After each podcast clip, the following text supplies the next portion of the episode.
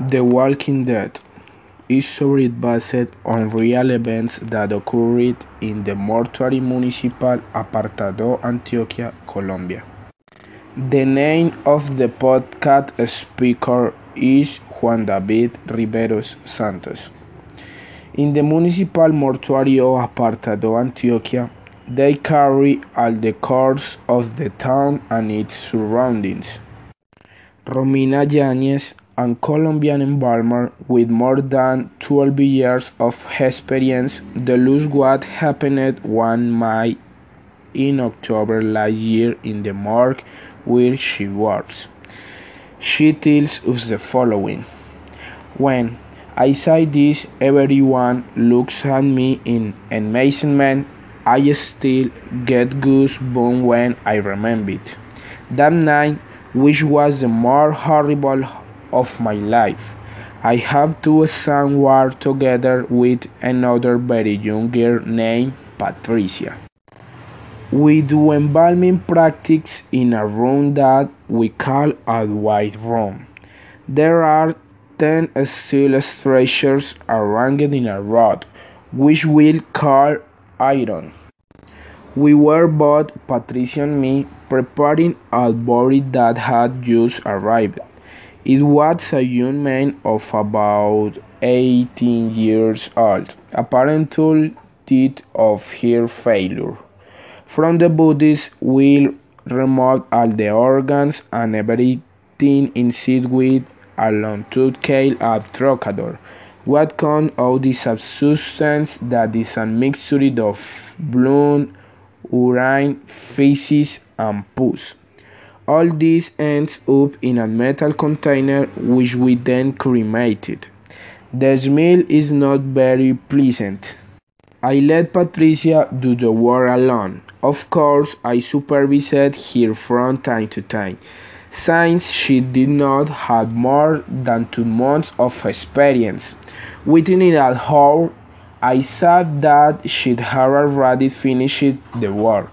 So I went over to shed and realized that Patricia had not sucked the one pipe. I asked Patrice if she didn't forget anything, and she looked at the instrument. It seemed that she thought bit and put her hands to her head, and she said, Oops, I completely forgot to remove the windpipe. So she went back to the plate, put the tube inside the body of the dead, and then it happened. It's a very common phenomenon that nevertheless can impress newbies. You see, when the windpipe is sucked, compressed gases can be released in the esophagus of the corpse. Then these gases pass at full speed through the vocal cords and that does let the dead man scream. We call it talking dead. Sometimes they laid out the screams like that of an anguished woman, but what that corpse spoke that night was something very strange. It an anguishing sound of a person in languor. It sounded something like ah. Anyone who did not know that what happening would say that the dead man was enraged and at the same time screamed in pain and grief. I finished the job myself. I completely spared the windpipe. I might have undressed the body. That accident had left us affected, so we went to restroom, which is next to autopsy room. We wanted to see something on Tibet, but there was nothing entertaining, so Patricia and me decided to sleep. Twelve minutes passed when suddenly I felt a hand touch my shoulder. I asked him what has happened, and Patricia said, Shh, do you hear that? Listen to it, listen to it, please. I didn't hear anything, only the noise of the morgue, the ticking of the clock, and the noise of the wind against the window. I told her that I did not hear anything strange, when suddenly I heard that damn sound. From the other side of the morgue in the white a scream was heard. It was exactly the same scream that the corpse made when we removed the windpipe.